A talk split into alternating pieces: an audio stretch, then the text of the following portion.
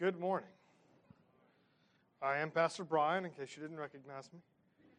But uh, is the shine too bad? Anybody still getting used to it?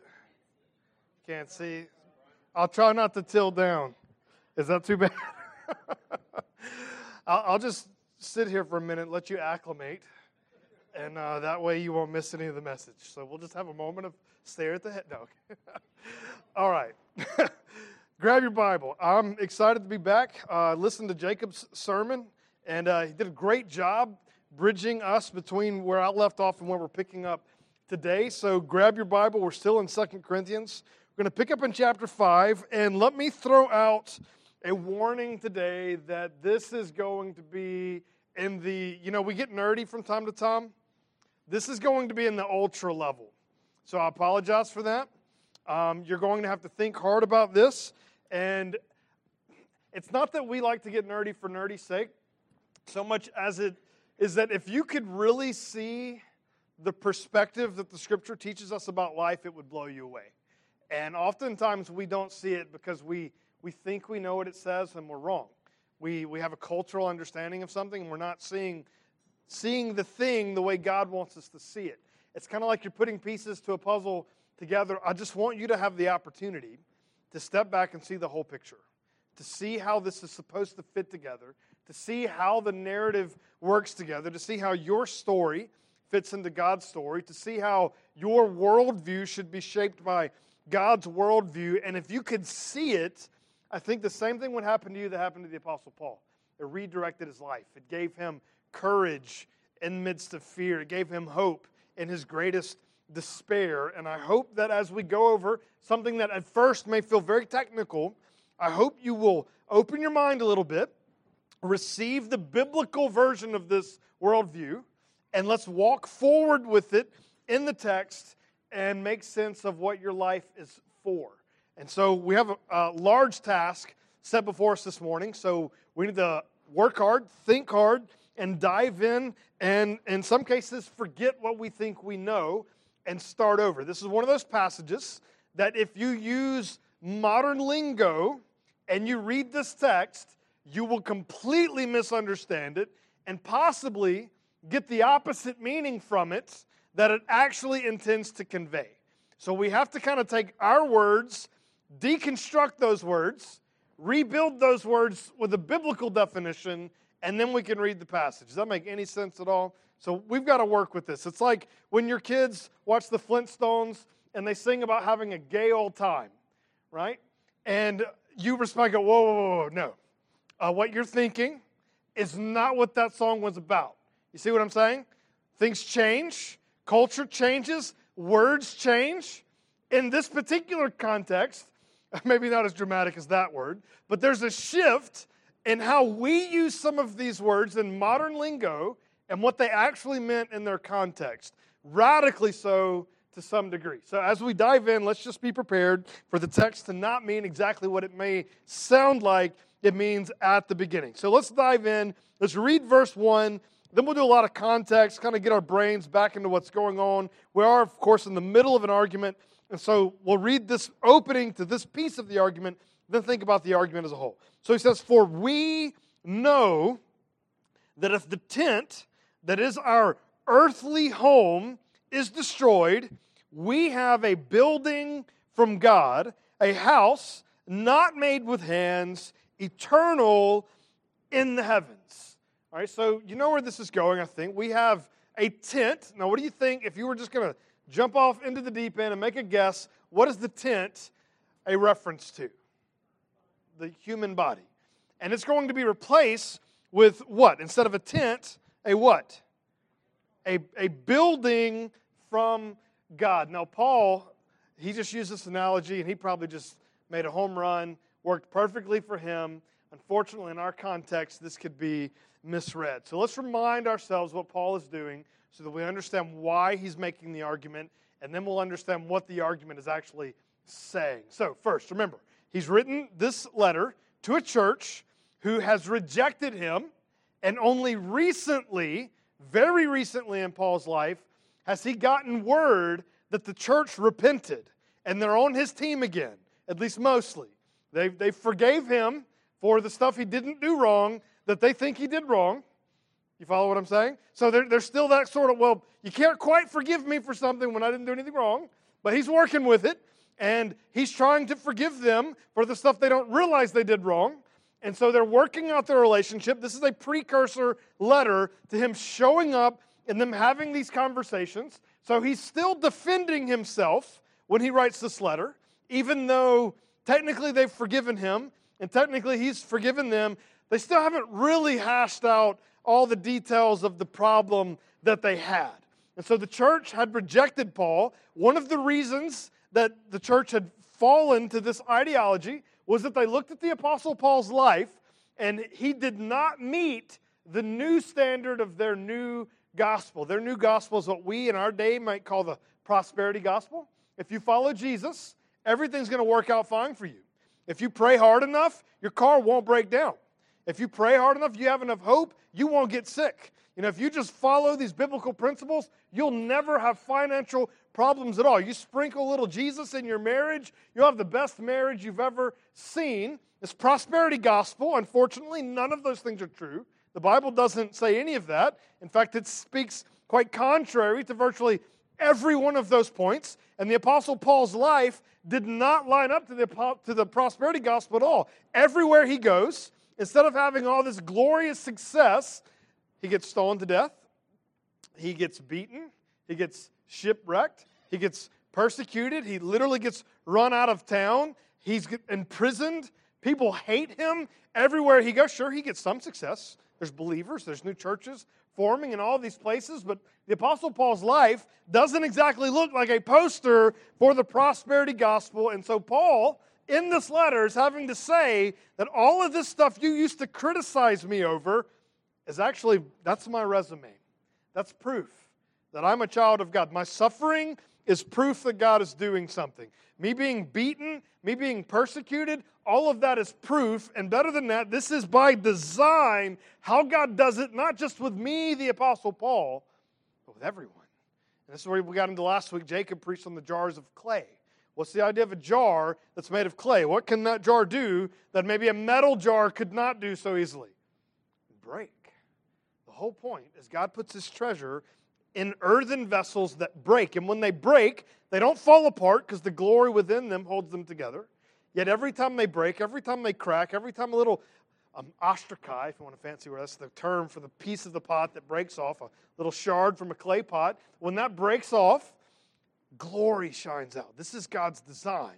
And what it is, it's not just that God wanted us to suffer because it makes him look good, it actually models what Jesus did on the cross and his subsequent resurrection. Jesus suffered and then ascended to glory. This is the biblical paradigm for the gospel. So we suffer and glory is revealed. Now, the glory ultimately is future, but the glory can and regularly happens, and we feel it and experience in the present. We suffer and then we are glorified. There's suffering that leads to the glory of Christ. So, this is what Paul has been arguing. And so, he ended last week, the end of chapter 4, he made the statement of verse 17. I just want to reread it. It says, For this light, momentary affliction is preparing us for an eternal weight of glory beyond all comparison. As we look not to the things that are seen, but to the things that are unseen. Now, the unseen thing here, future resurrection,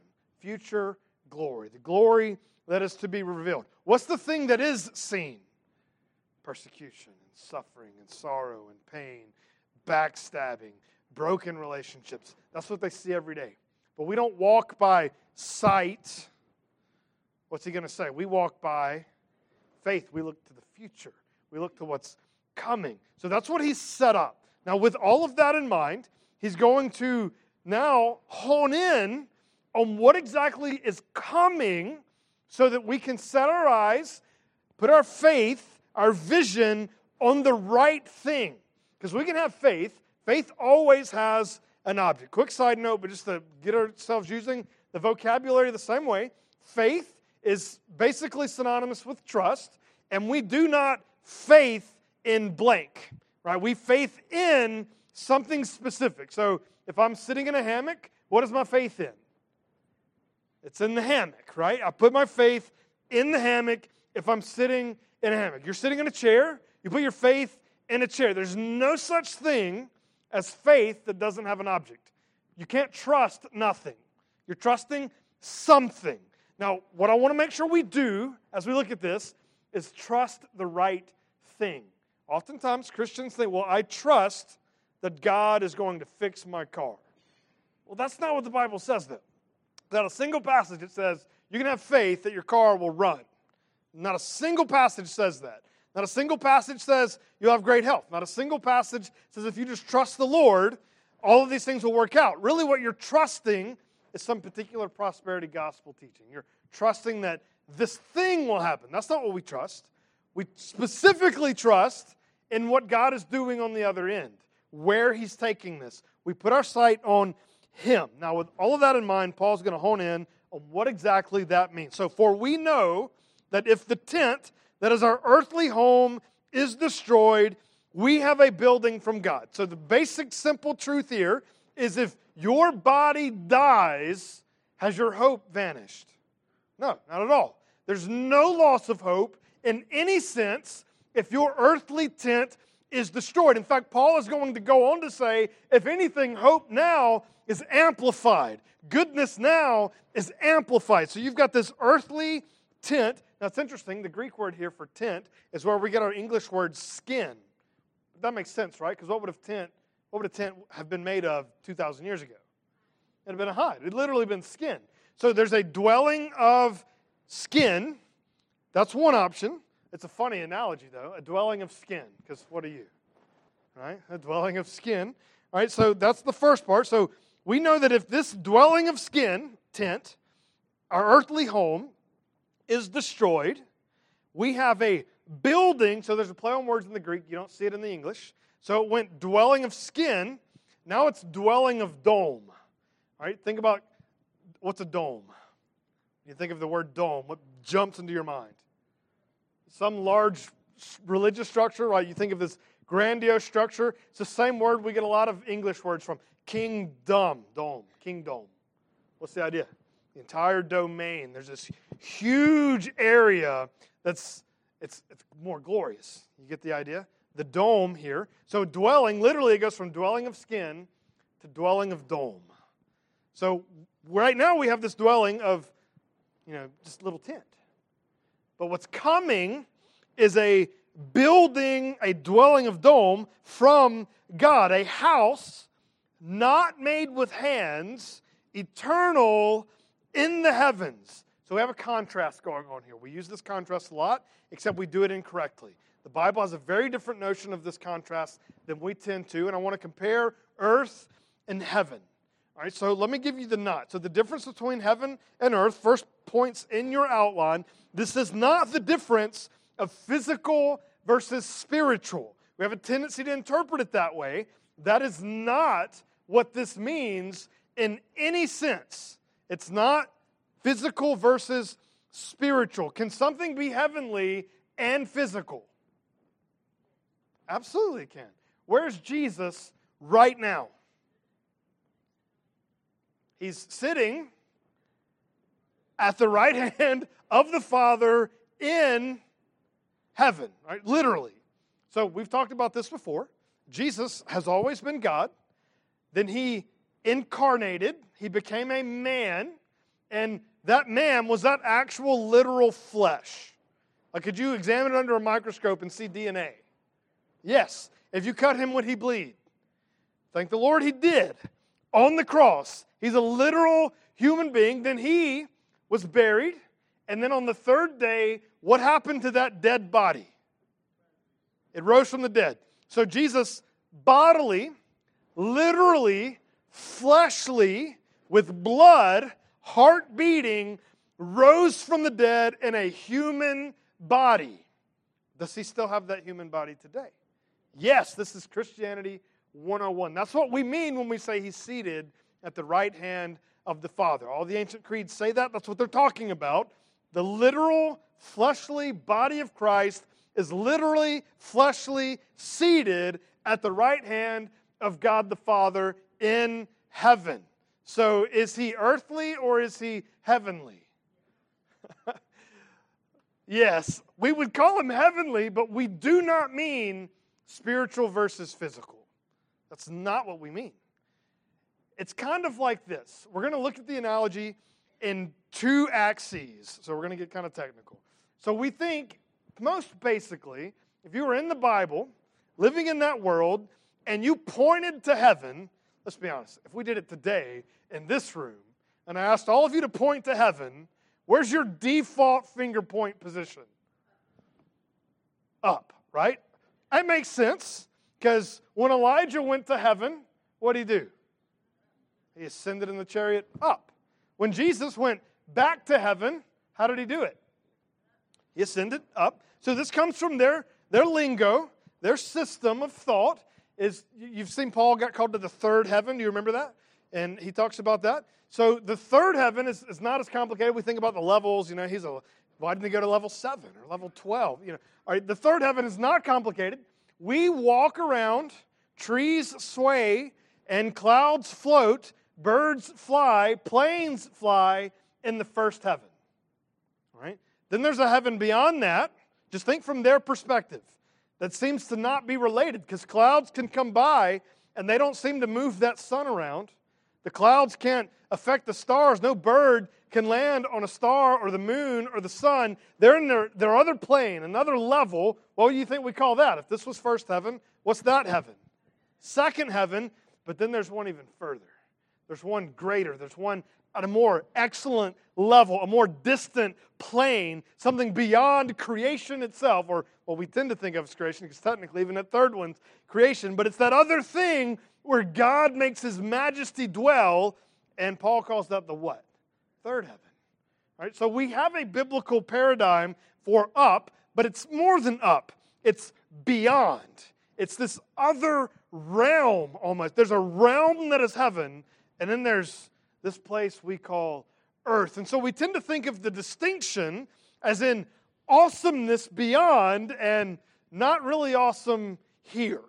Not that there's not awesome things here, there's plenty of awesome things here. But do you not have a built in idea that heaven is the better version of anything that was in both places? Heaven would have the better version. See what I'm saying? Now, that's part of the paradigm. Up there beyond, it's better and here is not so much. It's kind of like greater than, less than, not completely different than, just greater than versus less than. But let's take our paradigm of not just down and up. We actually need to lay it sideways on a timeline and think now versus later. The word eternal, you see what it said at the very end of that verse? We have a building that's eternal in the heavens. The word there, eternal, we by default think that word means last forever. And it technically includes that in the definition, but that's not what the word means. It's actually the word aeon, age. Right? It's an agely house in the heavens. In the heavens. Not necessarily in the heavens. You, you see the difference?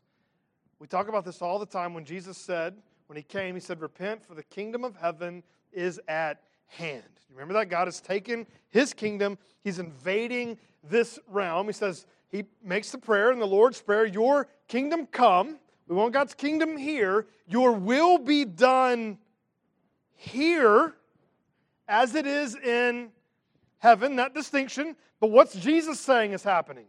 It's literally moving in now, and the whole plan for God is to unite heaven and earth. Ephesians 1 God is uniting all things. Heaven and earth will become the same place. That's future. So it's not just less than, greater than, it's now versus what's coming. And so we have an eternal body in the future, is what he means when he says in the heaven. So it's not physical versus spiritual. It'd probably be better just for our sake to call it mortal versus immortal. This momentary life will be swallowed up by greater life. So let's just keep reading. It says, For in this tent we groan, longing to put on our heavenly dwelling. So we're in a tent, and we want to put on the heavenly dwelling. So we've got two different buildings going on. Right now, I got a tent. Later, I want to wear a house. Are we talking about one being physical and one being spiritual? No. Which of these is physical? Both. This is key. That's not what they mean. When Jesus, all right, all right, just to, to make it even clear, we described one house as a tent, the other was not made with hands. Now, we might read that and think, oh, well, that means it's not physical. Jesus used the same lingo to refer to how he would destroy this temple and build it again in three days, a temple not made with hands. Was Jesus' resurrected body physical? Was it literal? But the difference, it was heavenly. Still physical, still literal. It's not made with hands. So we've got this fallen tent that we want to replace with the perfect heavenly dwelling, which will be our resurrected body. Verse 3 If indeed, by putting it on, we may not be found naked. So, naked would be what? In neck. Am I saying it too southern? Naked. All right, you don't want to be naked. That is pretty southern. I can't, I can't say it the other way. N- naked? Na- na- I can't do it, guys. I'm sorry. Naked. That's the only thing from the sermon you're going to remember. Naked. So, what does it mean to be naked? I can't do that. What does it mean to be naked in this sense?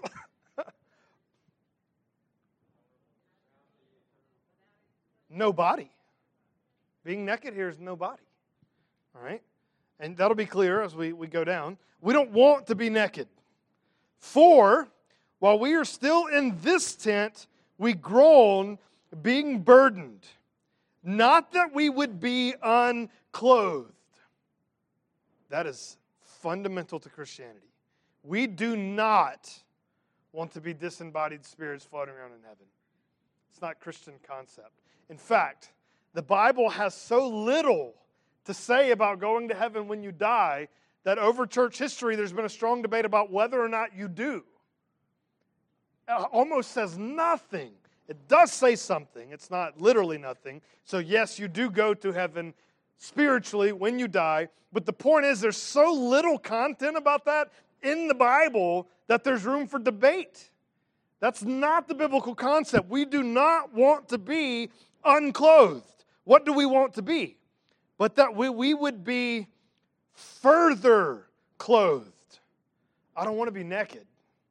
I want to take off my dirty garments and put on nicer, cleaner garments. Well, what's this a reference to? This is physical, bodily resurrection. This is what Paul's talking about. This is his basis for hope. All right, so what is mortal may be swallowed up by life. You see his distinction. You've got mortality versus immortality. You've got broken versus perfect. That's not just the up down distinction, that's a now later distinction. This is what his hope is fixed on. You'll see Paul use lingo like, I want to attain to the resurrection of the dead. That's what his eyes are fixated on. That day, the redemption of our bodies is coming. His eye is fixed on that, so that what is mortal may be swallowed up by what is life. He who has prepared us for this very thing is God, who has given us the Spirit as a guarantee. A guarantee of what? Resurrection. That's what the guarantee is for. He who began a good work in you, raising your spirit from the dead, will bring that work to completion. That is, raising your body from the dead. This is the biblical plan of salvation. All right, so the next section in your outline, the doctrine of resurrection. God will redeem us body and soul in the resurrection. Those things happen at different times.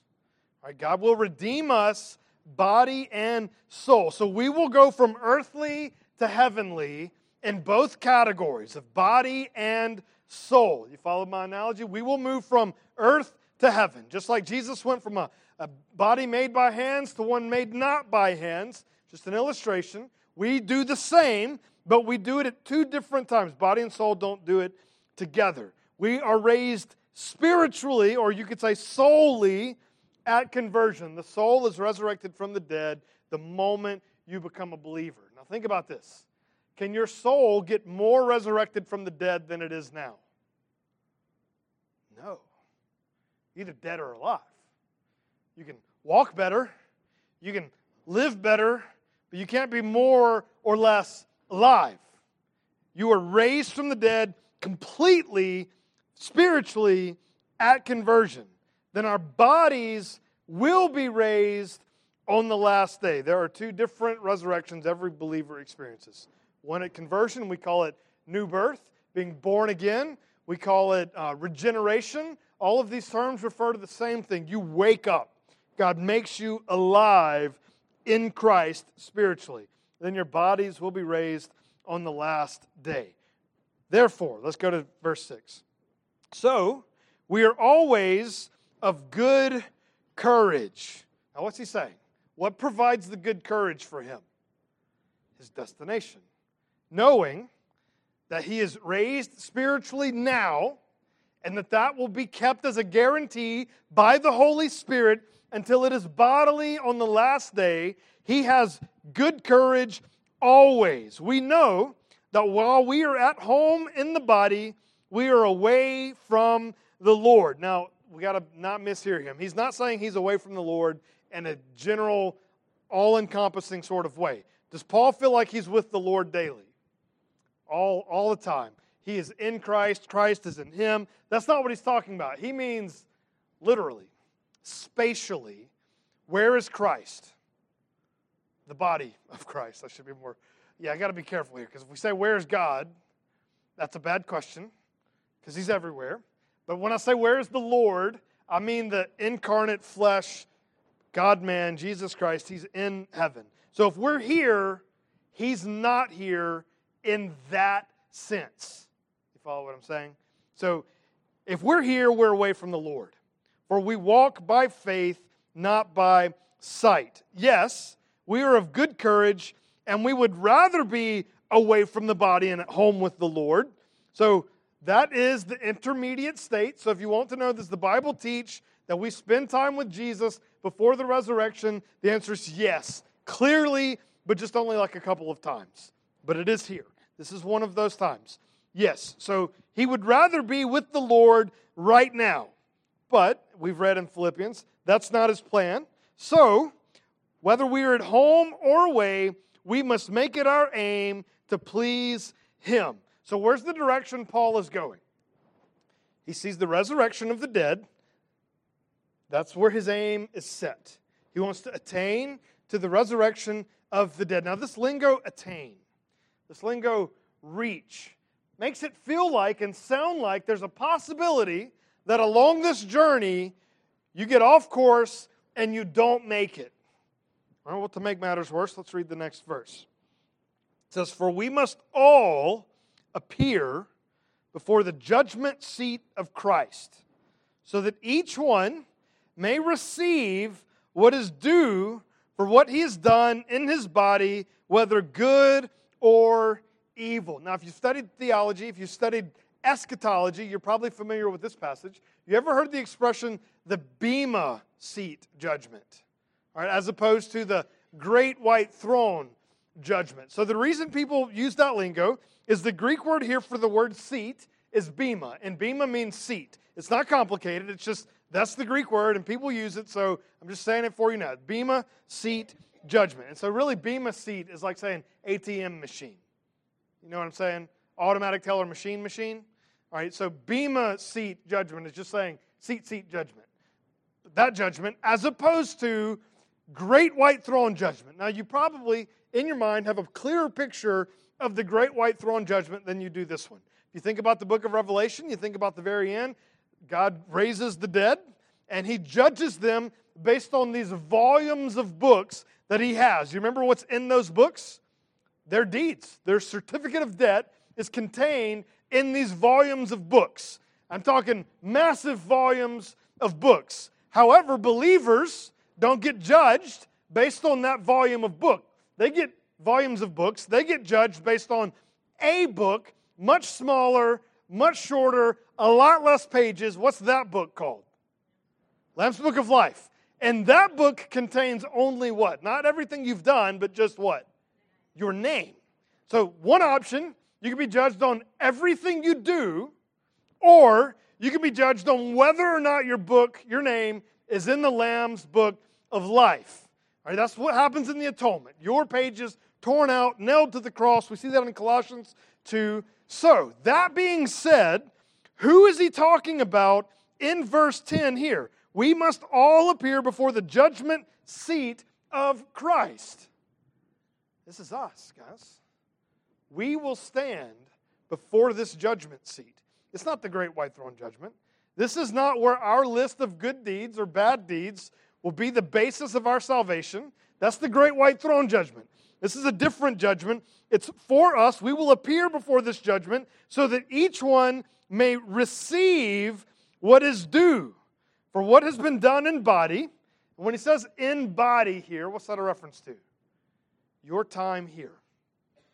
Your opportunity to serve Christ on this side of redemption, what you did, whether good or evil. Now, interesting, the, the Greek word there for evil is not the usual Greek word for evil. It's actually the Greek word phaulos. You know what English word we get from that?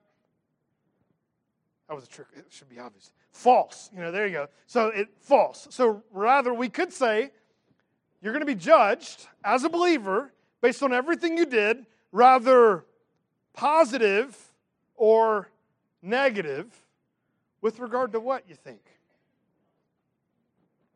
Kingdom. With regard to the kingdom of God. We have a very false notion about heaven in evangelical culture. We see it as this equal opportunity, everyone is the same. You just get in, that's the only thing you got to do. You just you just get your ticket to heaven and you're set. Because on the other side, it's all equal, it's all the same. We're all cookie cutter, exact duplicates of one another because we're absolutely perfect. And you know where that's found in the scriptures? It's not. Jesus said, store up treasure in heaven.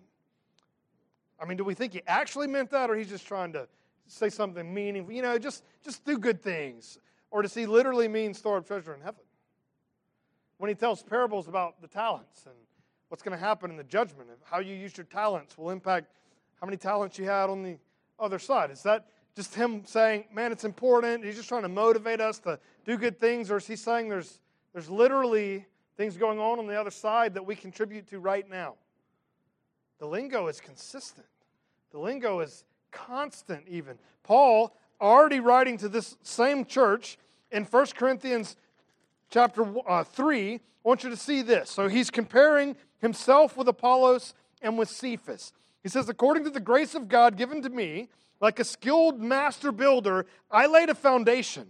That's what he did. He planted the church, he preached the gospel, they got saved. And someone else, that is Apollos, is building upon it. Um, let us each take care how he builds upon it. It doesn't matter which stage of the process you're working on, it just matters that you're building the house. In this case, it's the kingdom. You're laboring for the kingdom. You're seeking first the kingdom of God, to use Jesus' lingo. That's what Paul was doing. That's what Cephas did. That's what Apollos was doing. He says, Nobody can lay a foundation other than that what is laid. It's the gospel. It's the only foundation. Jesus Christ Himself. It's the only thing we can build on. Now, if anyone builds on the foundation with gold, silver, precious stones, wood, hay, or straw, each one's work will become manifest, for the day will disclose it, because it will be revealed by fire. And the fire will test what sort of work each one has done. If the work that anyone has built on the foundation survives, he will receive a reward. If anyone's work is burned up, he will suffer loss, though he himself will be saved, but only as through fire. Is Paul saying here that there's some literal connection between what you do here and what happens on the other side? Absolutely, he is. This is Christianity 101. This is the basics. Paul's saying he does not want to build with wood, hay, or straw. Because what happens to those things when they pass through the fire? They burn up. He wants to build with precious stones. He wants to build with gold. He wants to build with silver. Why? Because every one of us is going to stand before the judgment seat of Christ, and the role we played in the tapestry of God weaving His glory is going to be the basis for which we receive reward on the other end. This is how it works. There's glory set up for us in the day of glory when He is revealed, and everyone's good done well done, good and faithful servant will be unique to what thing you did well. And if you didn't do anything well, well, you get in. Is that what you want Jesus to say? Or do you want to come to the judgment seat of Christ and know that you contributed to the story? That the way you suffered glorified the name of Christ.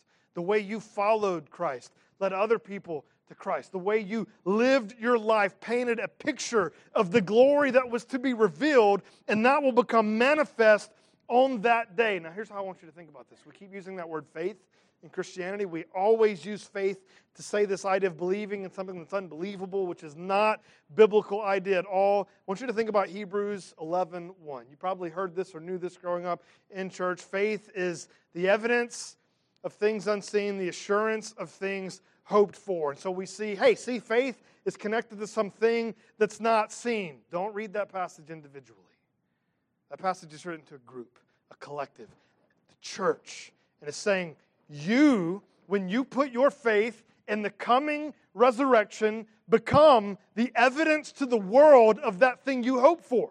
You become the gospel visible when we live and suffer with our aim on Christ. We focus on Him, we walk forward, in spite of the pain, in spite of the suffering, even though we reach points like Paul, where he said we despaired of life itself, but this was to make us rely not on ourselves, but on God who raises the dead. When we can look at the suffering of life and say, for this momentary affliction is preparing me for an eternal weight of glory beyond all comparison. When we live this way, when we focus on Christ, in this way when our hope is in what is seen at the end rather than what we see right around us. The world sees us, and there's evidence of things unseen.